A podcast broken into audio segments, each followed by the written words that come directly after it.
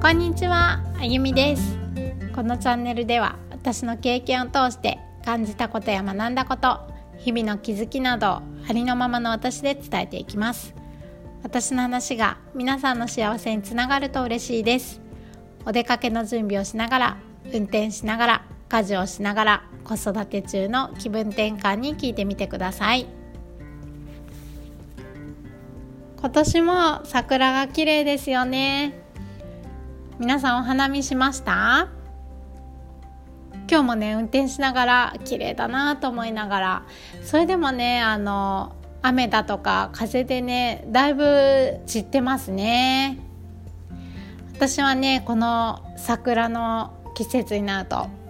満開の桜を見ながらね思い出すことがあります。それはね亡くなった母のことなんですよね。なんでねこの桜の季節かっていうと母が末期がんだって分かってで治療を始める少し前にあの当時2歳の娘も一緒にね3人でお花見に行ったからなんですよ。あの地元ではね結構大きな公園に桜並木があってそうそこに行こうって言ってね行ったんです。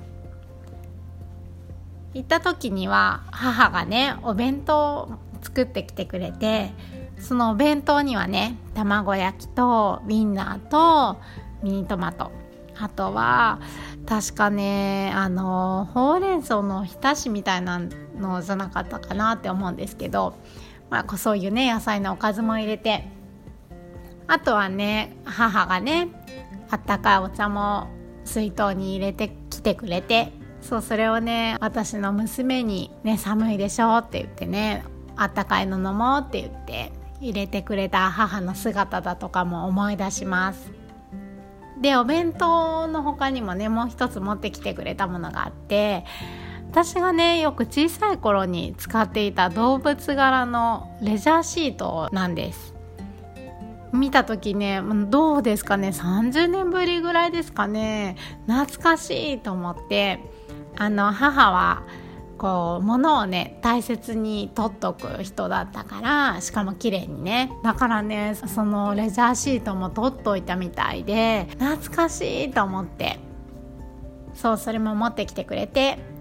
そのシートを広げてねそこで食べたんです。私はそのね綺麗な満開の桜を見ながら本当ねなんとか涙をこらえて母が作ってきてくれたお弁当を3人で食べたことを思い出すんです。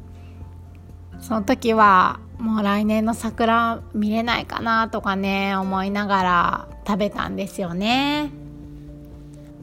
そのねお弁当箱開けた瞬間から本当ねあの懐かしさとこれまでねたくさんお弁当も作ってきてくれたこう母の姿だとか母の思いそういうものをねこうお弁当を通して感じたんですよね。あの小さい頃はね遠足の時にお弁当は作ってくれてで高校生の時はね毎日お弁当だったのでしかもね部活があの朝練があったのでその朝練に間に合うようにね早く起きて毎日毎日お弁当を作ってくれたんですよいつも美味しくって栄養満点でね彩りも綺麗な母のお弁当が私は大好きでした。あねそれも生きてる時はねなかなか伝えれなかったんですけどね。あのこうやってね話してるともう3年半ほど経ちますけど亡くなって。それでもねこういつでも思い出せて会いたいなっていう思いとともにね心の中で生きてるなっていうことはね実感します。本当あの父もね母もいつでも近くにいるなってこともね感じますよね。あとね私にはあの父の声でねよく聞こえるんです。